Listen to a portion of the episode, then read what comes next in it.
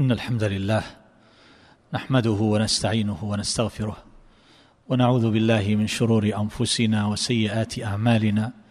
من يهده الله فلا مضل له ومن يضلل فلا هادي له وأشهد أن لا إله إلا الله وحده لا شريك له وأشهد أن محمدا عبده ورسوله. صلى الله وسلم وبارك عليه وعلى آله وصحبه أجمعين. أما بعد فسلام الله عليكم ورحمته وبركاته. نواصل الحديث في هذه الليلة أيها الأحبة فيما يتصل بالذكر. فمن المسائل مسألة الجهر بالذكر. هل يجهر بالذكر؟ هل هذا مأذون فيه؟ أو أنه مشروع طلبه الشارع؟ وأحبه أو أنه ممنوع منع تحريم أو منع كراهة. الجهر بالذكر أيها الأحبة اولا هو مسألة نسبية يعني أن الجهر هو خلاف السر فهذا الجهر يتفاوت. على مراتب ونستطيع أن نقول ابتداء بأنه على ثلاث درجات. فهناك جهر يسير يسمع من بالحجرة يسمع من بجواره فقط. وهناك جهر متوسط فوق هذا كأن يسمع من في المسجد كجهر الإمام في الصلاة. والأول كجهر الذي يصلي الليل يقوم الليل في بيته أو نحو ذلك فيسمعه من في الحجرة. لكن بقية أهل الدار لا يسمعونه. الثالث هو رفع الصوت جدا كرفع الصوت بالأذان كرفع الصوت بالتلبية أفضل الحج. العج والثج والعج هو رفع الصوت بالتلبية. والصحابة رضي الله عنهم كانوا يرفعون أصواتهم بالتلبية. حتى تبح أصواتهم. فهذه المرتبة الثالثة. من هنا أيها الأحبة يقال هل يشرع الجهر بصرف النظر عن مرتبة الجهر أو لا؟ من أهل العلم من يطلق القول بالجواز يطلقون القول بالجواز وهذا على كل حال إلا في المواضع التي لا يرفع الصوت فيها ولا يجهر كالذي يصلي خلف الإمام المأموم فإنه لا يرفع صوته لئلا يشوش على الإمام ولا يشوش على المصلين. وعلى كل حال من أهل العلم من يقولون بأنه لا يجهر بالذكر فوق ما يسمع نفسه إلا ما ورد فيه الجهر. بهذا قال جمع من أهل العلم كبعض الحنفية والمالكية والشافعية والحنابلة. يقولون يجوز لكن الرفع الذي يسمع نفسه. يعني القدر المجزئ في الأذكار كما ذكرنا سابقا يتحرك اللسان والشفتان ويجري ذلك في الهواء دون أن يسمع صوته بالذكر فيكون قد جاء بالذكر على الوجه المشروع. هناك مرتبة أعلى من هذا أن يكون هناك صوت بأن يسمع نفسه. هذا القدر يعتبر جهر بالذكر لكنه جهر يسير. فمثل هذا الجمهور يقولون هذا لا بأس به بهذا القدر إلا ما جاء فيه مشروعية الجهر بالذكر فوق ذلك. يستدلون بأدلة. الحديث القدسي أنا عند ظن عبدي بي وأنا معه إذا ذكرني. فإن ذكرني في نفسه ذكرته في نفسي. وإن ذكرني في ملأ ذكرته في ملأ. خير من الذين ذكرني فيه. الحديث. فهنا دل على أن الذي يذكر ربه في ملأ أن الله يذكره في ملأ أفضل وهم الملأ الأعلى. اذا هذا الذي يجهر صار أفضل من ذاك الذي يذكر في نفسه. فتفاضلا بهذا الاعتبار. وكذلك الحديث الآخر إن لله ملائكة قد ذكرناه في الليلة الماضية. إن لله ملائكة يطوفون بالطرق يلتمسون أهل الذكر فإذا وجدوا قوما يذكرون الله تنادوا. هلموا إلى حاجتكم.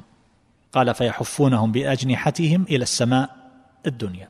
وأنا ظاهر أنهم كانوا يقولون ذكرا بصوت مسموع. كذلك الحديث الآخر الذي ذكرناه في الليلة الماضية أن النبي صلى الله عليه وسلم خرج على حلقة من أصحابه فقال ما أجلسكم؟ قالوا جلسنا نذكر الله ونحمده على ما هدانا للإسلام ومن به علينا.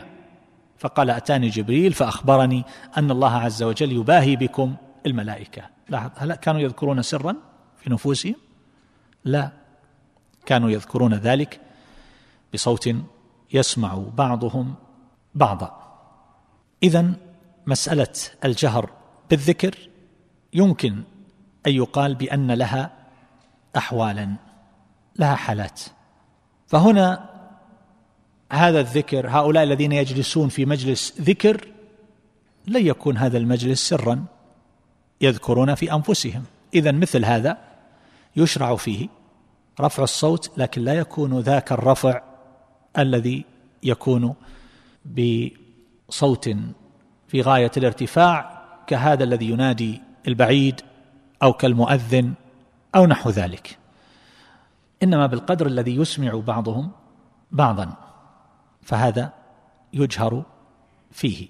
كذلك المواضع التي يشرع فيها الرفع على خلاف في بعضها. من ذلك الجهر بالذكر بعد الصلاة. مشروع على الأرجح. وليس ذلك محل اتفاق.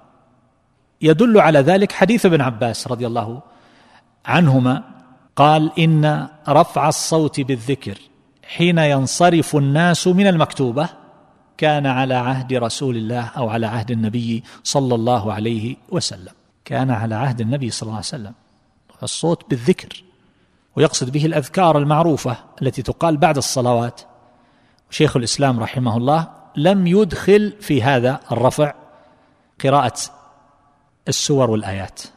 يعني كالمعوذتين وسورة الإخلاص وآية الكرسي أنه لا يجهر بذلك. إنما يجهر بقوله سبحان الله والحمد لله ولا إله إلا الله والله أكبر. اللهم أنت السلام ومنك السلام. كانوا يجهرون. وكان ابن عباس رضي الله عنهما يقول كنا نعرف انقضاء الصلاة على عهد النبي صلى الله عليه وسلم بالتكبير. يعني كانوا يسمعونهم. فذكر التكبير كأنه إشارة إلى بقية الذكر.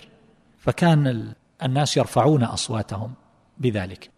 بعض أهل العلم كالإمام الشافعي رحمه الله يقول كان ذلك من أجل التعليم فقط وإلا فالأصل أنه لا يشرع لما فيه من التشويش على الذاكرين والمصلين يعني ممن يتنفل أو ممن يقضي. والأقرب الله تعالى أعلم أن هذا مشروع ولكن ما هو القدر؟ القدر هو الذي يحصل به الإسماع يجهرون بالذكر ومسألة التعليم محتاج إليها في كل زمان لا زال بعض الناس إذا سمعته يذكر الله عز وجل بعد الصلاة ترثي لحاله. واضح أنه لا يعرف الأذكار. يحاول أن يقول شيئا لكنه يردد عبارات قليلة لم ترد. ينشئها من عند نفسه. اذا الجهر بالذكر بعد الصلاة. هذا مشروع. كذلك ما يقصد به الإسماع. الأذان الإقامة تكبيرات الانتقال. هذه يجهر بها يجهر بها الإمام. والنبي صلى الله عليه وسلم أخبر أنه لا يسمع صوت المؤذن جن ولا إنس إلا شهد له يوم القيامة. كذلك أيضا القراءة في الجهرية. قول سمع الله لمن حمده السلام في الانصراف السلام على الناس. هذا يقصد به الإسماع. أن يسمع هؤلاء الناس هذا الذكر. وكذلك التكبير في العيدين ليلة عيد الفطر إلى أن يخرج الإمام صبيحة يوم العيد وكذلك أيضا التكبير في أيام وليالي العشر من ذي الحجة وأيام التشريق. فهذا يجهر به. والله عز وجل يقول ولتكملوا العدة ولتكبروا الله على ما هداكم ولعلكم تشكرون. هذا في تكبيرات الفطر. وذكر هنا التكبير وكذلك أيضا. واذكروا الله في أيام معدودات هذه أيام التشريق. الأيام المعدودات. والأيام المعلومات هي أيام عشر العشر من ذي الحجة. وكان عبد الله بن عمر وأبو هريرة رضي الله عنهما يخرجان إلى السوق في أيام العشر يكبرون ويكبر الناس بتكبيرهما. يكبران ويكبر الناس بتكبيرهما فهذا ذكر يشرع فيه الجهر. وكذلك أيضا الإهلال بالنسك لبيك عمرة لبيك حجة ونحو ذلك مما يقوله المهل مع التلبية. قل النبي صلى الله عليه وسلم أتاني جبريل عليه السلام فأمرني أن آمر أصحابي أن يرفعوا أصواتهم بالإهلال. وكذلك أيضا العاطس. يقول الحمد لله يجهر لأنه لا يجاب إن لم يسمع له حمد.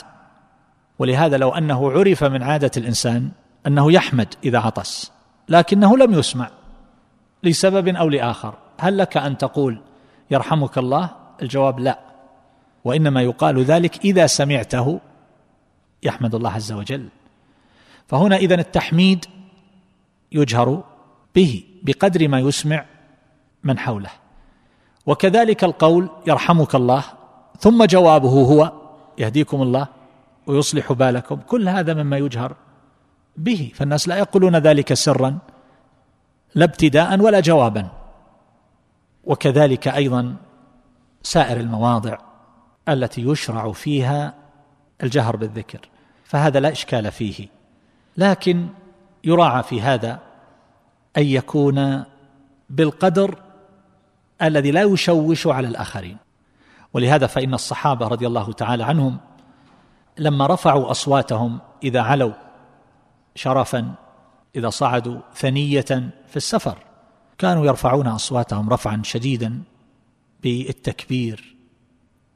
فالنبي صلى الله عليه وسلم قال للناس كما في حديث أبي موسى رضي الله عنه كنا مع النبي صلى الله عليه وسلم في سفر فارتفعت أصواتنا بالتكبير. فقال يا أيها الناس إنكم لا تدعون أصم ولا غائبا إنه سميع قريب. فالله تبارك وتعالى يسمعهم. فلا يحتاج إلى مثل هذا الرفع الشديد. والله تبارك وتعالى يقول مخاطبا عباده أو مخاطبا نبيه صلى الله عليه وسلم وهو أسوة لهذه الأمة وقدوة واذكر ربك في نفسك تضرعا وخيفة ودون الجهر من القول بالغدو والآصال. فهذه سيأتي الكلام عليها إن شاء الله تعالى في بعض المناسبات في شرح الأذكار. إذ إن من أهل العلم من قال هذه أحوال متنوعة. اذكر ربك في نفسك تضرعا قالوا التضرع يكون بصوت مرفوع من الضراعة والضراعة لا تكون إلا برفع. الضارع الذليل يرفع صوته يتضرع. قالوا هذا الجهر. قال وخيفة يعني يكون مستصحبا للخوف من الله تبارك وتعالى. قال ودون الجهر من القول بالغدو والأصال. فذكر السر واذكر ربك في نفسك. قال تضرعا وقال ودون الجهر. فذكر ثلاث حالات كما يقول بعض أهل العلم وبعضهم يقول إن ذلك في مجمله يعني أن يتوسط دون الجهر من القول فيكون بحال من التوسط. على كل حال الذكر تارة يشرع فيه الرفع وتارة لا يطلب فيه ذلك ولكنه لا يكره. فإذا رفع الإنسان صوته بحيث لا يشوش على الآخرين ولا يكون رفعا شديدا إلا فيما طلب فيه الرفع الشديد كالأذان والتلبية ونحو ذلك. فإن هذا لا إشكال فيه. يعني لو جلس إنسان في بيته بعد صلاة الصبح أو المرأة أو بعد صلاة العصر لوحده وجلس يقول أذكار المساء وأذكار الصباح بصوت لو كان عنده أحد في الحجرة سمعه هل هذا فيه إشكال؟ الجواب لا. هذا يعتبر رفع لكنه في أدنى درجات الرفع. ولا حاجة لأن يرفع رفعا زائدا فوق ذلك لأن هذا لا يقصد به الإسماع.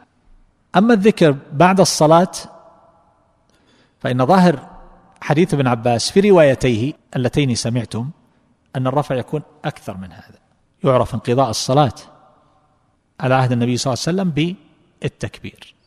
وعلى كل حال يكون ذلك مع مراعاة ما سبق. والله تعالى أعلم. هذه مسألة تتعلق بالجهر بالذكر.